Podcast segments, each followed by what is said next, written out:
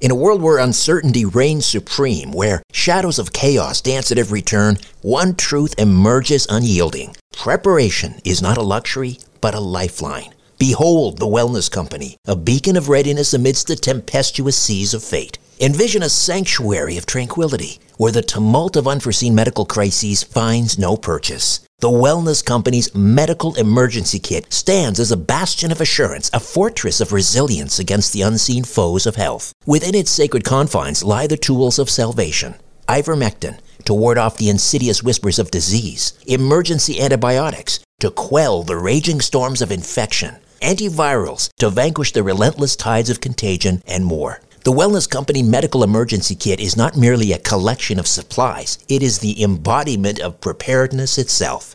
Crafted by the hands of esteemed healers led by luminaries such as Dr. Peter McCullough, Dr. James Thorpe, Dr. Harvey Risch, and Dr. Drew Pinsky, this kit stands as the pinnacle of safety, the zenith of prevention. These truth seeking doctors have forged a testament to vigilance, a testament to the unwavering pursuit of well being. Embrace the certainty that comes from being armed against adversity. Embrace the Wellness Company, for in its embrace lies the promise of resilience, the promise of a brighter tomorrow amidst the chaos of today. Don't wait for the next crisis to strike. Visit twc.health forward slash strange planet and use promo code strange planet for an exclusive 10% discount. Prepare today and rest easy tomorrow.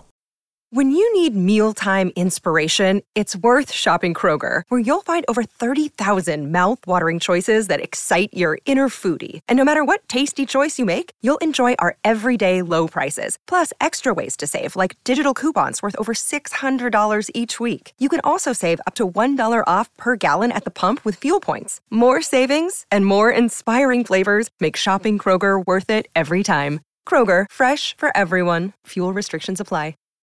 This episode is brought to you by La Quinta by Wyndham. Your work can take you all over the place, like Texas. You've never been, but it's going to be great because you're staying at La Quinta by Wyndham. Their free bright side breakfast will give you energy for the day ahead. And after, you can unwind using their free high speed Wi Fi. Tonight, La Quinta. Tomorrow, you shine. Book your stay today at lq.com. Conspiracy Unlimited with Richard Syrett. People need to kind of wake up and we need to start having a deep philosophical discussion on what money is and who it represents. And if the state is issuing money, then that money more or less represents either the crown or the type of government or the people issuing the money versus a private monopoly. So this is the key point here. I don't even like to call monetized debt the system that most countries are under now. I don't even like to call monetized debt money. I think it's a facsimile of money, and, and it's two very different things. If you enjoy Conspiracy Unlimited, why not become a Conspiracy Unlimited Plus member? For just $1.99 per month, you'll gain access to two bonus, exclusive commercial free episodes per month, plus access to my back catalog of episodes. To subscribe, just go to conspiracyunlimitedpodcast.com and click on Gain Access to Premium Episodes. Again, go to conspiracyunlimitedpodcast.com and click on Get Access to Premium Episodes or click on the link in the episode notes. Conspiracy Unlimited Plus for less than $2 per month. Why not sign up today? Conspiracy Unlimited with Richard Syrett. Pursuing the truth wherever it leads. Exposing evil and corruption and the secret machinations of powerful elites.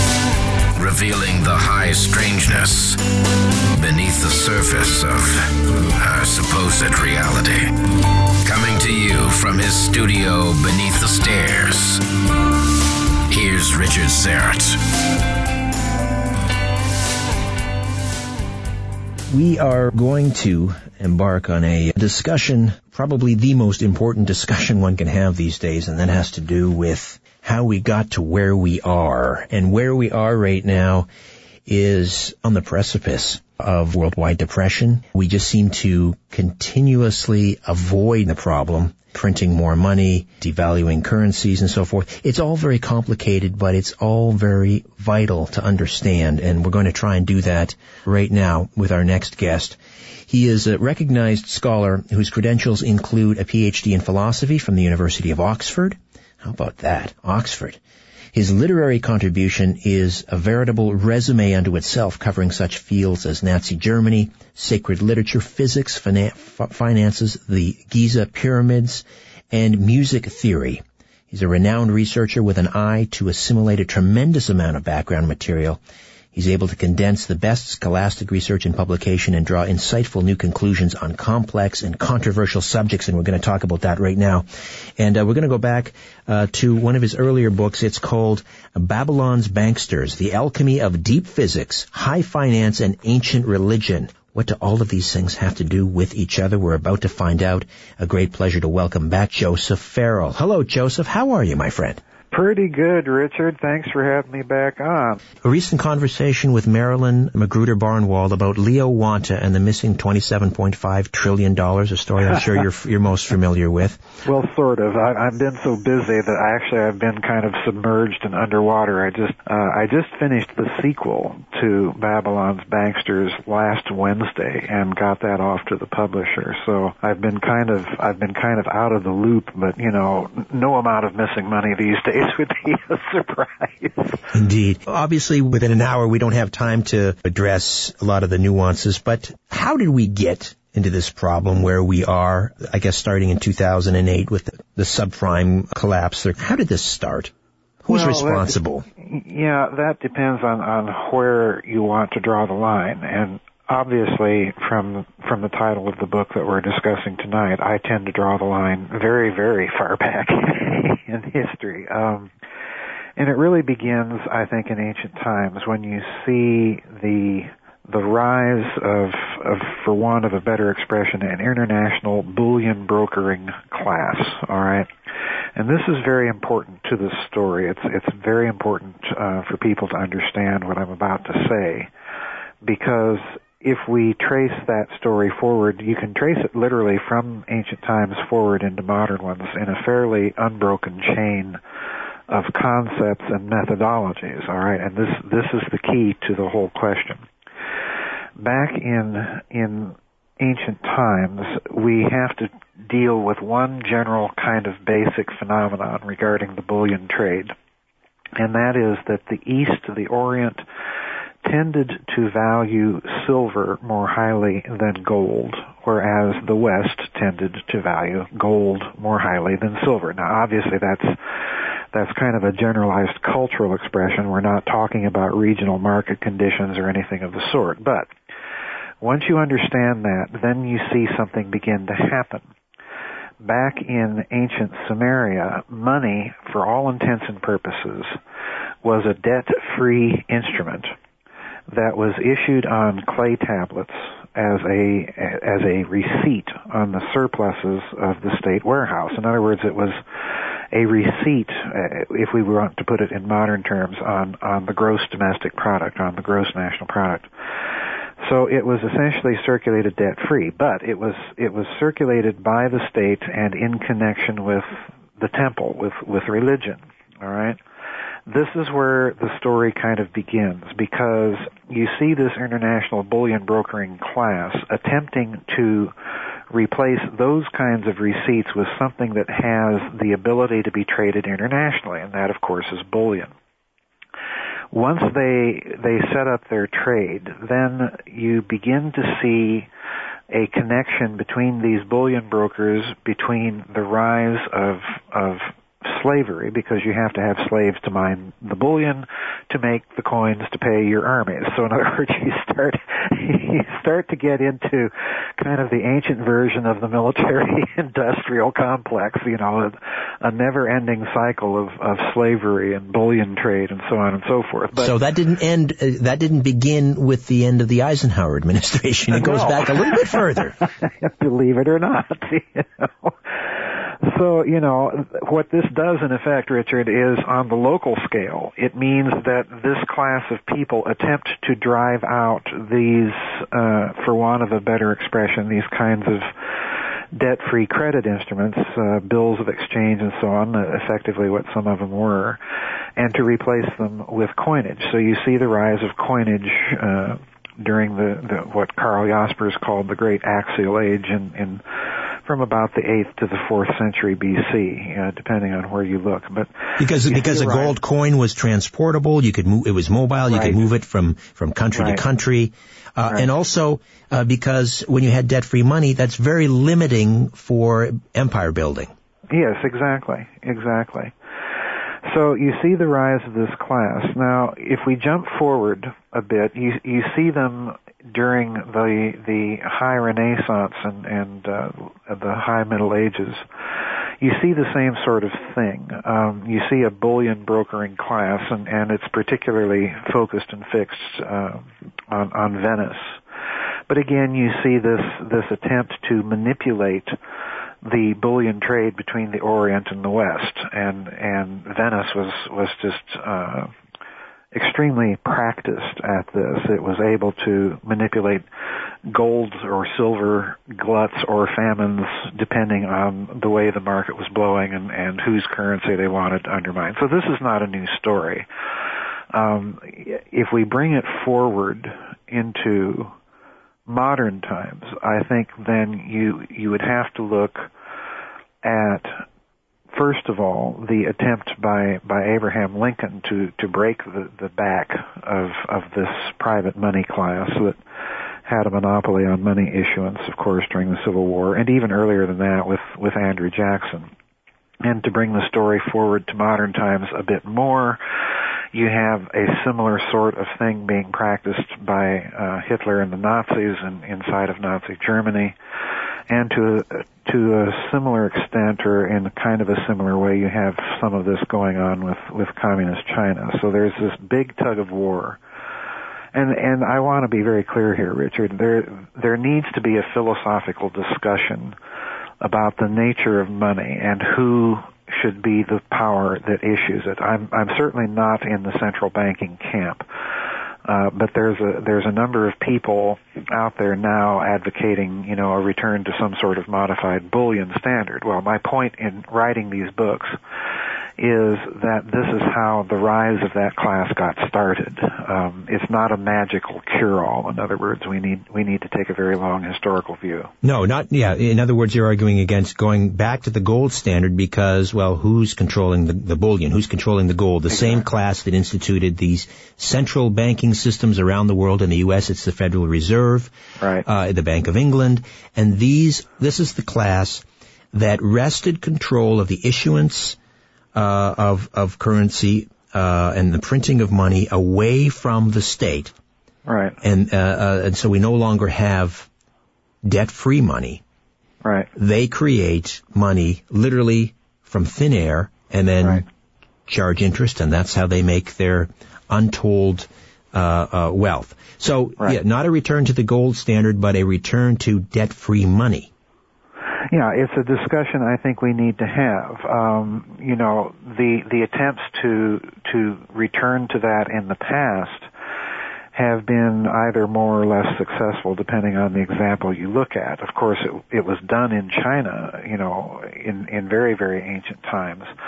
And of course, like many governments, they ended up inflating their currency and and you know having numerous currency recalls. But on the other hand, it's important to note that during those periods, the the ancient Chinese economy was was fairly flourishing. So, it, what I'm really trying to get at here, Richard, is people need to kind of wake up and and and we need to start having a deep philosophical discussion on what money is and who it represents. All right, and you raise a very important philosophical point here. If the state is issuing money, then that money more or less represents either the crown or, or you know the type of government or the people issuing the money versus a private monopoly.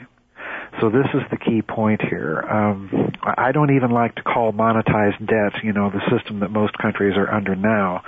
I don't even like to call monetized debt money. I think it's a facsimile of money, and and it's two very different things. Indeed, and you mentioned those periods in history when a regime has tried to fight back against a system. You mentioned Nazi Germany, and, and you're Yes. careful to point out in your book that here was this murderous criminal gang, the, Hitler and his, his henchmen, the Nazis, and you know we've documented their their crimes against humanity. But all the point you're making here is they had at least part of the equation right, that they were Right. fighting to wrest control of the issuance of currency. But certainly that does not forgive anything that they, uh, they, they they did. But there's obviously more to to that that that story. There is a connection between money Right. and, as you call it, deep physics, the alchemy of deep Yes. physics. Well, let's talk about what was going on in Nazi Germany, for example. Sure. You've, uh, you've talked about the Nazis' pursuit of, of free energy. And I just want to crib uh, a couple of paragraphs here quickly from uh, from your book, Joseph. Uh-huh. Uh, we're talking about Nazi Germany, physics and f- uh, finance fully rationalized.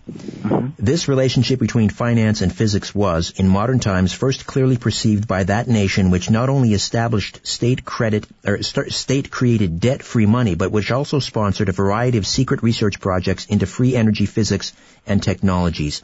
Nazi Germany. You go on to point out that um, uh, most people are aware that various private financial powers in the West uh, the Rockefellers, were instrumental in placing Hitler and the National Socialist Party into power in Germany. We've talked about that pr- previously on the program, and Right. and uh, um, uh, Prescott Bush and so forth.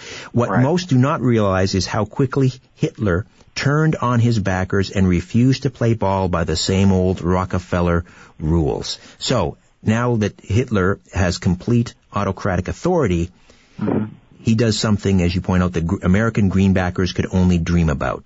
Take total control of the economy. Which meant what in terms of the banking establishment? Well, the Nazis do two things. Um, the first, as I as you read there, was they created a system of of debt free money. All right, they were called Feder bills, or in some cases Mefo bills. But they were essentially uh, kind of the, the German equivalent of, of an American United States note. In other words, a, a piece of paper uh, that was circulated debt free directly by the Treasury, all right, with no central bank involvement whatsoever, and therefore it was interest free.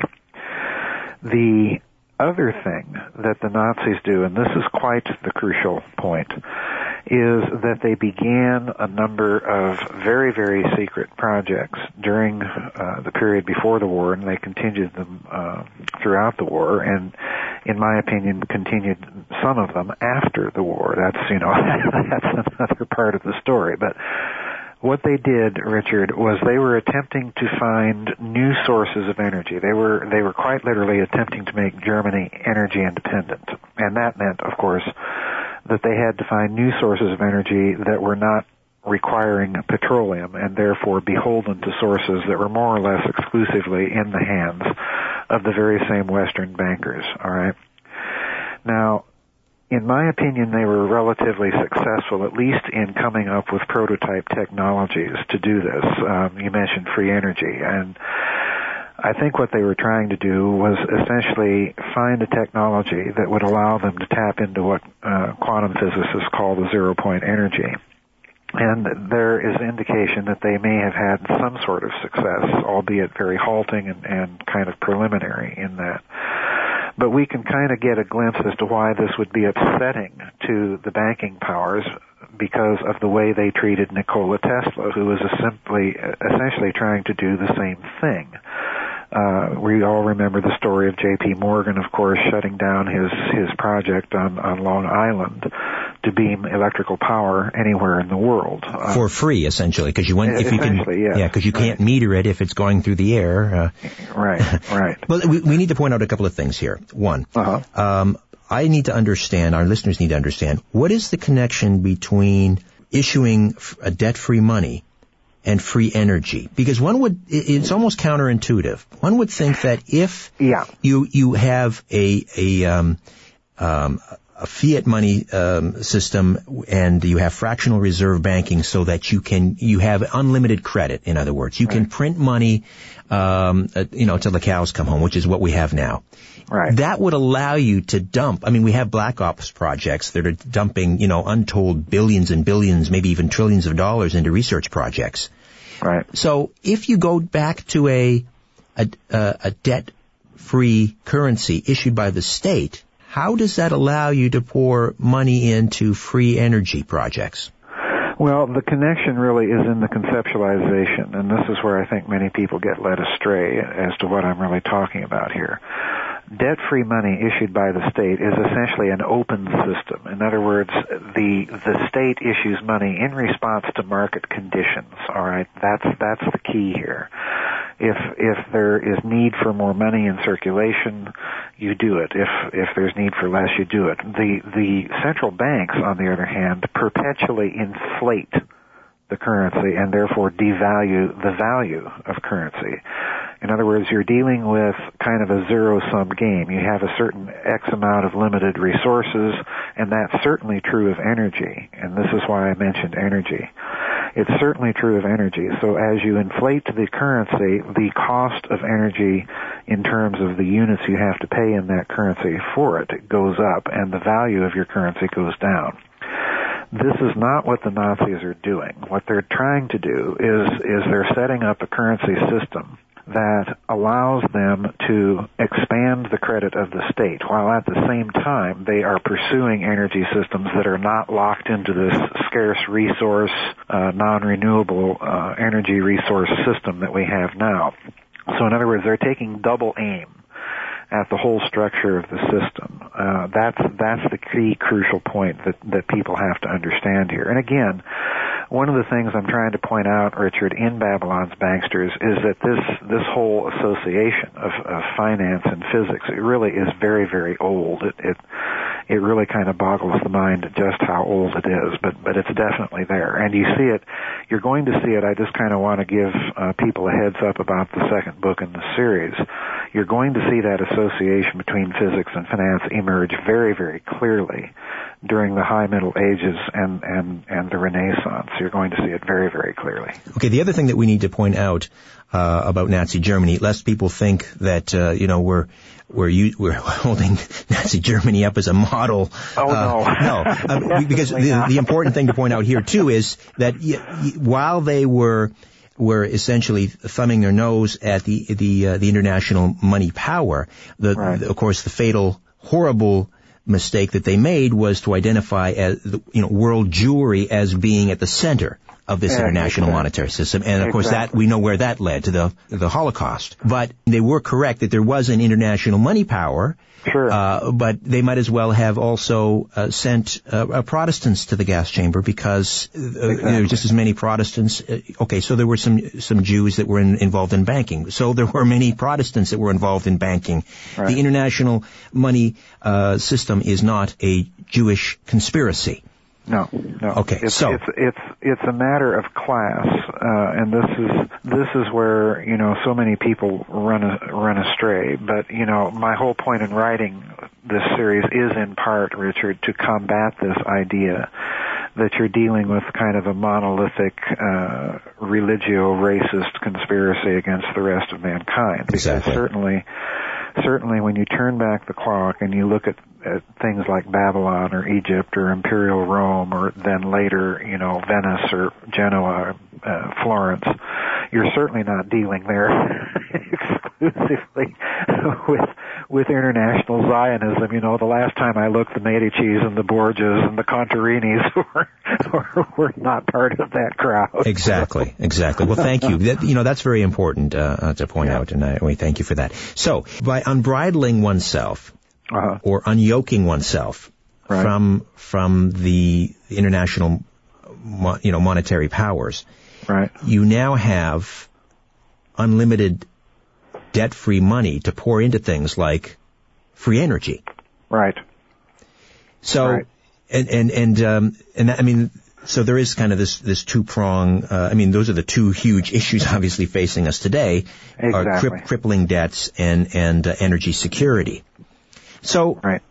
But is there I guess I'm I, what I'm what I'm not getting is Mm-hmm. the the connection between these bankers and I mean, do they have this this class of international monetary uh, uh, uh, or these these international banksters? Do they have some secret um, uh, knowledge regarding free energy? Oh boy, Richard, what a question. Um, that really opens up Pandora's box, and I I don't really directly address that question in Babylon's Banksters. I kind of hint at it. I, I definitely directly go after it in in the sequel to Babylon's Banksters. So I'm going to crawl crawl way out on a limb here, and advise people that my answer is in part exceeding the evidence that thus far I've argued. All right. But my guess is yes, they do. Uh, they do have some sort of secret knowledge that at least indicates enough to them. I'm not saying it's complete or exhaustive knowledge. I'm I'm simply suggesting that they have some sort of knowledge that indicates that there is a very very different kind of if you will physics or cosmology than we have been taught publicly. And that that physics or cosmology is intimately and directly tied to the type of financial system that that could threaten them. After all, let's turn the clock back and, and go back to what I said at the beginning of the interview. When we start this story, we're starting out contrary to almost every what every econ- economist will tell you, we do not start with barter systems. We start this financial journey with credit instruments, all right, with uh, what's debt-free money. Then we move to coinage, to bullion. Then later on, we reintroduce credit instruments in relationship to that bullion, and basically the modern system comes out of of that uh, occurrence during the Middle Ages and, and Renaissance. So in other words, I do think that they had some sort of knowledge because if you turn back the clock and go back to those countries that did have these types of, of uh, credit money systems, uh, Sumer and China and so on, they also had a very interesting cosmology. They had a, a, a kind of uh, idea that the physical medium is a very fecund information creating medium. In other words, it wasn't really, in a certain sense, a zero sum game as it is for modern physics. And therefore, they didn't have kind of a zero sum economy either. So all of this is tied together, and, and, and my real point in writing these books is to get people to turn back the clock and, and look at how deeply interconnected these concepts are with each other. You know, it's it's interesting if you go back uh, into uh, American history, Yes. and you had the those who were advocating, um, uh, people like uh, Hamilton, who were advocating that the American adopt a central banking system because it would make available to them unlimited credit so that they could build, for example, uh, the uh, I guess it would have been the Erie Canal. Uh, uh, uh, and and these huge, you know, these huge projects. projects, And, uh, and then you had others. Um, was it Van Buren that uh, Yes. that Alexander um, fought in a duel? Uh, was No, that, that was actually Aaron Burr. Aaron Burr, I'm sorry, Aaron Burr. But, but he, you know, he, so you had the other side that were arguing ag- against central banking. And of course we all Right. know what Jefferson said about central banks and so forth. Exactly. So you had this titanic struggle, but the argument was always without a central banking system you can't have these huge projects.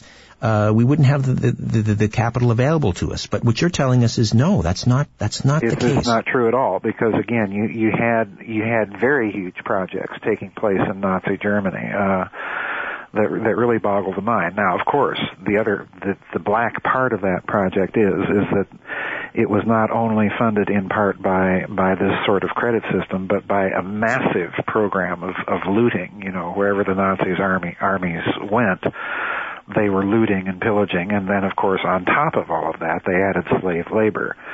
So you had, you know, this is this is something that most people don't appreciate, but you had an enormous black projects bureaucracy inside of Nazi Germany. This is why they were able to pursue so many and so widely divergent, almost kooky projects in some cases of, of secret weapons research. So you know, it's it's not true that that this needs to be the case, and and um, I think I think the real the bottom line, Richard, is that those who are advocating this kind of central banking scheme are simply in it for themselves. They they're in it for their own power at everybody else's expense because it's a tremendously empowering sort of system that that uh, they always set up. Joseph Farrell, Babylon's Banksters. When we'll come back, we'll we'll talk about how a number of uh, countries today are uh, fighting back against this uh, international uh, monetary power system. And uh, some of those countries, interesting, they've been sort of vilified in the mainstream press. I'm talking about countries like Russia. Could there be a connection? Perhaps we'll discover that when we come back.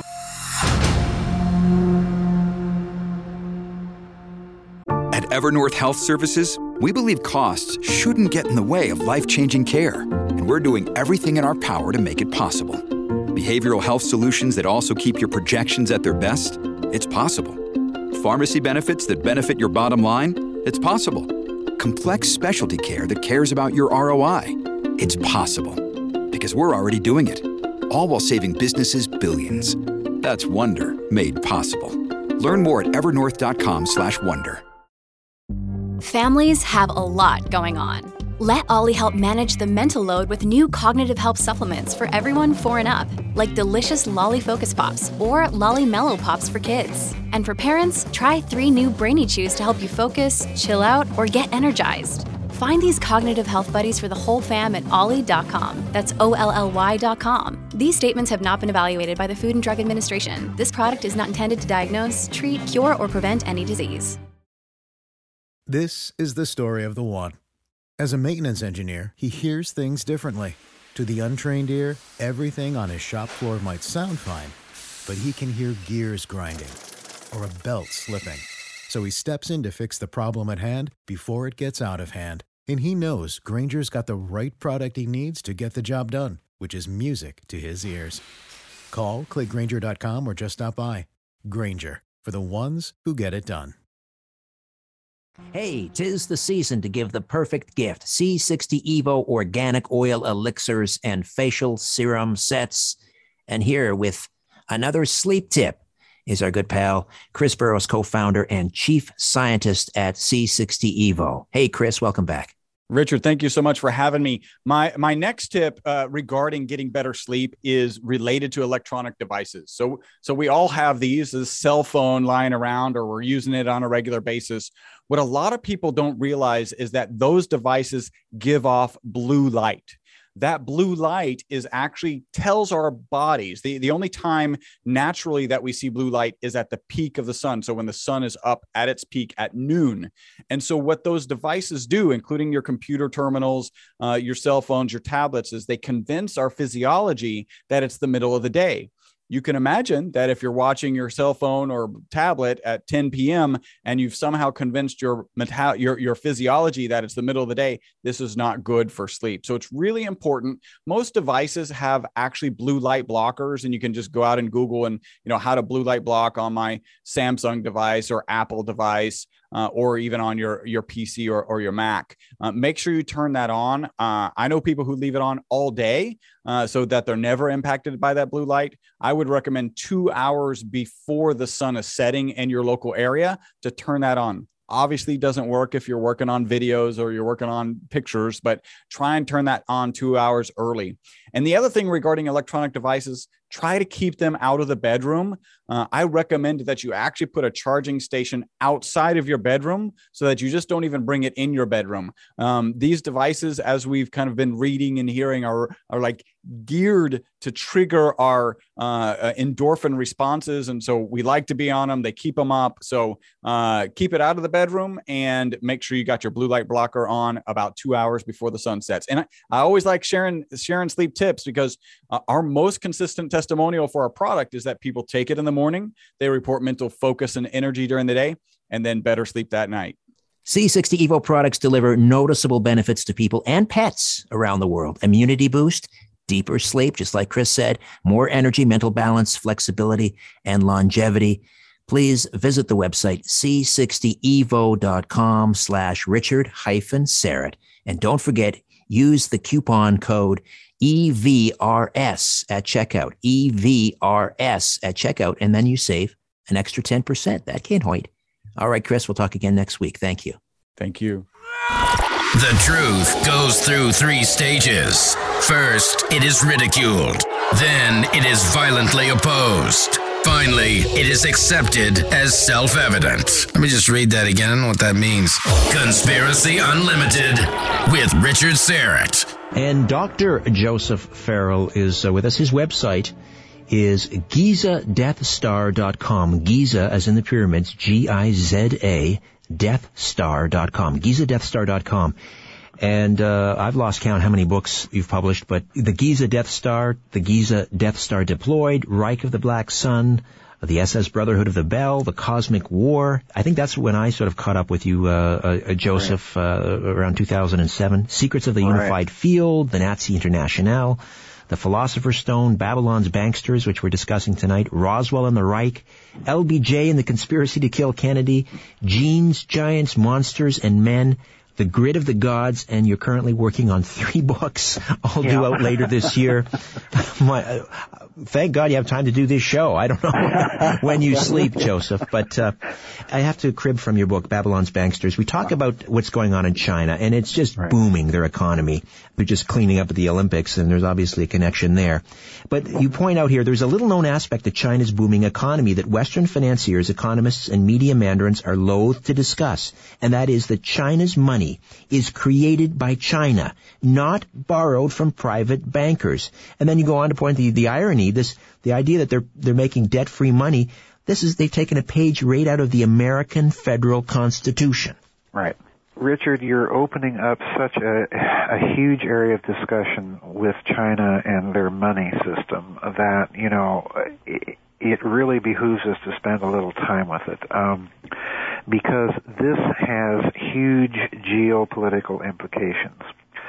For the moment, the the Chinese currency, the renminbi, is is pegged to the dollar. All right, but what we're seeing and what we've seen happening in the last few years, as as the West and and the American empire, and, and there's no doubt in my mind that it has to be qualified as an empire now as it has overstretched itself and and just become uh, brutal and reckless with its wars and covert operations and so on and so forth. There has been a quiet reaction taking place geopolitically in the world between the two, two chief Asian powers, which would be, of course, Russia and China they recently announced that they were going to conduct their bilateral international trade directly in their own currencies and and not peg them to the dollar. All right, this this was a huge huge thing, and this has now extended itself to uh, similar deals with Iran. India has indicated that it wants to to consider some similar arrangements. Uh, there have been quiet moves in Japan uh, that preceded the Fukushima disaster, which I think are related to it. That the Japanese were attempting to to enter some sort of rapprochement with with China. This has huge geopolitical implications.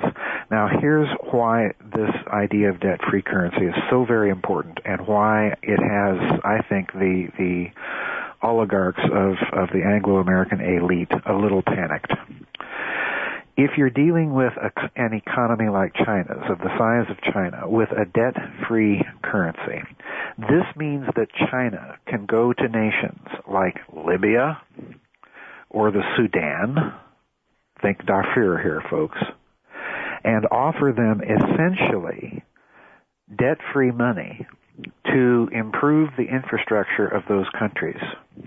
And this is precisely what the Chinese have been doing. In other words, they can beat the terms of the International Monetary Fund, which is basically a sock puppet for, for American geopolitical interests. They can beat the terms of the World Bank. They can beat the terms of all of those central banking institutions, in other words, that are basically shills for Anglo-American foreign policy and, and geopolitics. This is why you see, in response, the United States in particular, but uh, sometimes in conjunction with its NATO allies, expanding its bases around the world and stepping up covert activity. Because under the system that we're under, quite frankly, we cannot compete in terms of, of the value of money. The cost of our money is too high. that's, that's the bottom line. So this has huge, huge geopolitical implications. And you know, the more the West tries to to tighten the the noose around China, the more you see the Asian powers, India, China, Burma, uh, Indonesia, Russia, and so on, drawing closer and closer together. So this this is a huge story. This is the financial aspect behind what's going on, and there is underlying the financial aspect, Richard, a geopolitical aspect too, and and people need to understand that as well, with respect to what's going on in Europe right now. There's sure. an underlying. Or, or yeah, in there's an, uh, even Syria. I mean, you connect the dots. Sure. All those countries that are aligning now with the BRIC countries, right. uh, Brazil, Russia, India, China, right. uh, they become targeted by NATO, the United States, which have become essentially the proxies or the Right. bully uh, division for this international money system. Now, it's interesting when you, again, we're connecting the, t- the dots geopolitically uh, Right. to, uh, you know, the current financial uh, system. And uh, we were talking about about China, and you mentioned Libya. China was making fr- debt-free money uh, available to Libya, and and Gaddafi shortly before the um, insurgency happened, and it was I, I'm pretty I'm pretty confident an outside insurgency uh, that Oh, was disguised as some some sort of a civil war. Uh, but but he was looking at sort of uh, forming a a, a pan- a Pan-African debt-free currency, was he not? Yes, he was. He was, and and it was precisely in order again to break out of the the chokehold of of the Western central banks. You know that cluster of banks, central central banks in in Switzerland, the Bank of International Settlements, the IMF, the World Monetary Fund, World Bank, and so on and so forth. Um, all of this was being done, and it was I think to a certain extent, Gaddafi was acting a, a little bit as China's cat's paw. So we're, in other words, looking at these smaller countries acting as proxies for the big players behind the scenes. And I agree with you, Richard. There is no doubt in my mind that these uprisings uh, across North Africa and then on into to Mesopotamia have been staged by largely by the West because they follow that familiar pattern of similar uprisings that were in Kosovo, uh, the so-called Orange Revolution in the Ukraine. All of these things are, you know, they, they fit the tactic that we've seen the West uh, developing and perfecting as a means of covert warfare against regimes that it does not like. And the key that they're using, it's it's informative to note, is is human rights. You know, they've turned human rights into a weapon of covert operations. And I, I caution people not to buy into this uh, because you know the West, particularly the United States, supported in in the last uh, decades since the end of the Second World War some some horrendous dictatorships that you know had horrible human rights records. They've simply changed the game, but the, the the name of the game remains geopolitics and it remains finance. And and the real bottom line is is the competition between two very different philosophies of money. That's that's what's still the bottom line after all these millennia. And in Russia, uh, they too, I mean, Putin has, are they now issuing debt-free money? They, they, they don't have a central banking system there, do they? I no, I I think they do, and I'm is that's an interesting question that I really don't know the answer to, Richard. I think that in Russia's case, we have a bit of a different situation. Um, I can tell you this: that if you view Putin as a kind of a neo-Stalinist or an authoritarian. Uh, in, in other words, if you if you buy Western propaganda, you're really not understanding what Putin is about. He comes out of that long tradition within Russia of, of more or less Russia for the Russians, and his moves against people like Khodorkovsky and so on and so forth have been moves against the Russian oligarchs that were playing ball with the Western central bankers. In other words, Putin is acting against those people. and it's of a piece with his pronouncements that he's made ever since 2007 at you know those NATO conferences where he was very firm in warning the West that it was clear as far as the Russians were concerned that the expansion of NATO was to do nothing but encircle Russia. And again, I think he read the situation exactly correctly. I think that's exactly what the West was up to. The whole game has been about dominating those energy supplies in the Eurasian heartland, and the inevitable result of that attempt to dominate those supplies and to emasculate Russia was simply to create this reaction now that you referred to earlier with the rise of the BRICS nations, Brazil, Russia, India, China. You know, that is an extremely powerful block. And it is not a block that the West ultimately can stand up to if it stays together. So do you, do you foresee then this, this current monetary system that we have that's saddling us with, well, it's enslaving us is what it's doing. Yes. Do you see this nearing collapse? Oh yeah, I do. I do. Now, how that collapse is going to come, you know, I'm not a financial advisor. I do want to, I do want to caution people. I'm simply, you know, a hack from South Dakota that's looking at a certain interesting set of, of dots and trying to connect them. A hack with a degree from Oxford. Come on. Well, but nevertheless a hack. Hardly. But um, I, I do see it happening. I, I don't see the current system, in other words, as surviving without some drastic radical change. But the question really is, is how that change is going to come about. And we need to add to this factor something else, Richard. And, and I referred to Venice earlier because the second book in the series is largely about that period of history and about Venice. All right. At that time, the the world was going through one of those periodic 500 year cycles of change. Now we happen to be entering a similar period. In other words, we're at the beginning of another one of those 500 year periods of cyclic change. But the difference now, Richard, is that this period is unlike anything previously in all of human history. The scale of it far exceeds anything that we've been through before, and the the depth of it and the breadth of it, both technologically, philosophically, economically, culturally, everything is happening at the same time. So we have to factor this into the equation because it means that these financial oligarchs in, in London and, and New York City and, and Washington and so on, these these oligarchs are factoring all of these things into the equation too, and this is why I think you're seeing definite signs of desperation and panic amongst them because they are clamping down as fast as they can on what reserves of power base that they have left, and that's kind of scary to me. Yes, they're not going to give this up without a fight, obviously. No, no, no, they're not. So this uh, this can, could be a very uh, a bloody a, a transition from yeah. from the old system to the new one, and I guess the question is, can we ultimately survive it given what's at stake? Well, I've said before on on other shows, and, and it bears repeating here on yours, Richard, that we're entering a, a situation where we could be looking at, uh, you know, a kind of global version of the Thirty Years' War from, you know, 1618 to to uh, 1648 that occurred in Europe, and you know that was long and protracted, quite bloody, and and um, you know ended up bringing in or kind of ushering in the modern era.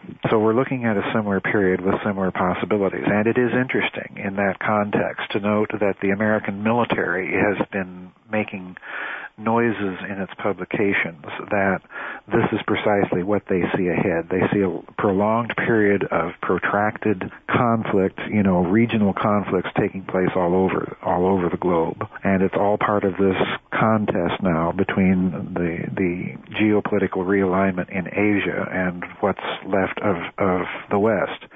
The key player here for the moment, at least as far as the West is concerned, is going to be Germany. And this is why I say behind the European crisis you have a lot of geopolitics. And I think it's being engineered simply to try and maintain Germany within the Western camp and prevent any sort of direct rapprochement between Germany and, and Russia and China. Is it is it possible? I mean, I've heard rumblings that given the sinkhole that is now uh, the eurozone, right? That Germany, uh, I mean, keep in mind that the, the billions that they've poured into Greece. Yes. Uh, the hundreds of billions of euros they've poured into Greece, and yet, you know, the world can't uh, cobble together two billion dollars to alleviate, uh, you know, starvation in in exactly. in Western Africa. It's absolutely abhorrent. Yes, it is. I agree. Um, but is it possible then that Germany is going to say, enough is enough, we're going back to the Deutschmark, and the rest of you people are on your own? And that, well, that, that Deutschmark I, might be debt-free money. Well, again, yeah, I, you know, I just saw a poll today, as a matter of fact, right before I got on your show, that, and I don't remember what the poll was, but apparently something like 71% now of Germans think that it would be a good idea to get out of the Eurozone. So in other words, the only thing holding Germany in the Eurozone are, are the financial and political oligarchies in that country. If it were up to the German people right now, they'd be gone. And in a certain sense, it's it's only reasonable to see why. Germany's largest trading partners are in Asia. Uh, Germany draws most of its energy from Russia. So in other words, it's in the German national and geopolitical interest to have closer ties with those countries there's little else keeping Germany in the eurozone other than its you know common European culture with with the rest of those countries. But you can't expect uh, the German people to go along forever and, and bail out everybody else. Their economy simply isn't big enough, and nor is anybody else's for that matter. so you know you can't blame them. What would happen um, to a leader well, I, I, think I know the answer, and we've seen this played out in history repeatedly. But what would happen to a leader of a country? Uh, let's say uh, even a presidential candidate who who would who would declare that we are going to return to the, uh, the, the, the federal constitution and that the Congress shall be responsible for the issuance of debt-free currency. Uh, someone, well, Ron Paul has certainly hinted at that. Um, right assuming that they, they could get elected, which doesn't seem likely, but what would happen right. to that candidate? Well, I suspect you, you would see the same thing happen to them as happened to the other two presidents that tried to do that, namely Lincoln and Kennedy. Uh, they're stone cold dead. Um, I suspect you'd see the same thing. The only president that, that was not successfully assassinated that did that was Andrew Jackson and of course they made several attempts on his life. So I think you know for for this to happen, it's really got to be a, a different approach. It's the people of the countries, you know, in, in your country and, and certainly in mine that, that need to wake up and realize what these oligarchs are and what they've been and what they've been up to. Uh, in other words, the oligarchs need to be brought to the point where they realize that they've lost their people and at that point, they're in the same position as, as the communist apparatchiks were in, in the Soviet Union before the collapse. You know, they can press all the buttons and, and move all the levers of power, and nothing happens. Indeed, yes. As Lenin, as Lenin once remarked, my hand is on the steering wheel, but I don't seem to be driving. I don't know yeah. what's happening. well, and if, you're not uh, if you're not in the United States or Canada, and you try to do that, then uh, then they'll say the the the, uh, the West will claim that you have uh, an act nuclear weapons program or that you're cozying up to Al Qaeda. Uh, right. they'll, they'll find some excuse. Uh, to right. bring in the NATO airstrikes. All right, Joseph, uh, listen, we anxiously await publication of uh, part two of Babylon's uh, Banksters and uh, just about anything else you're willing to drop our way. We're just, we're just waiting, waiting at the edge of our seats for your next book, and uh, always a pleasure to talk to you. Thank you for joining me. Thank you for having me back on, Richard. Been a pleasure. Joseph Farrell. A new Conspiracy Unlimited with Richard Syrett drops every Monday, Wednesday, and Friday at conspiracyunlimitedpodcast.com. Blow your mind. That is all for now. Oh, and remember to share and give a five star review because we have huge egos and need love. We're like cats, we need. We need constant petting.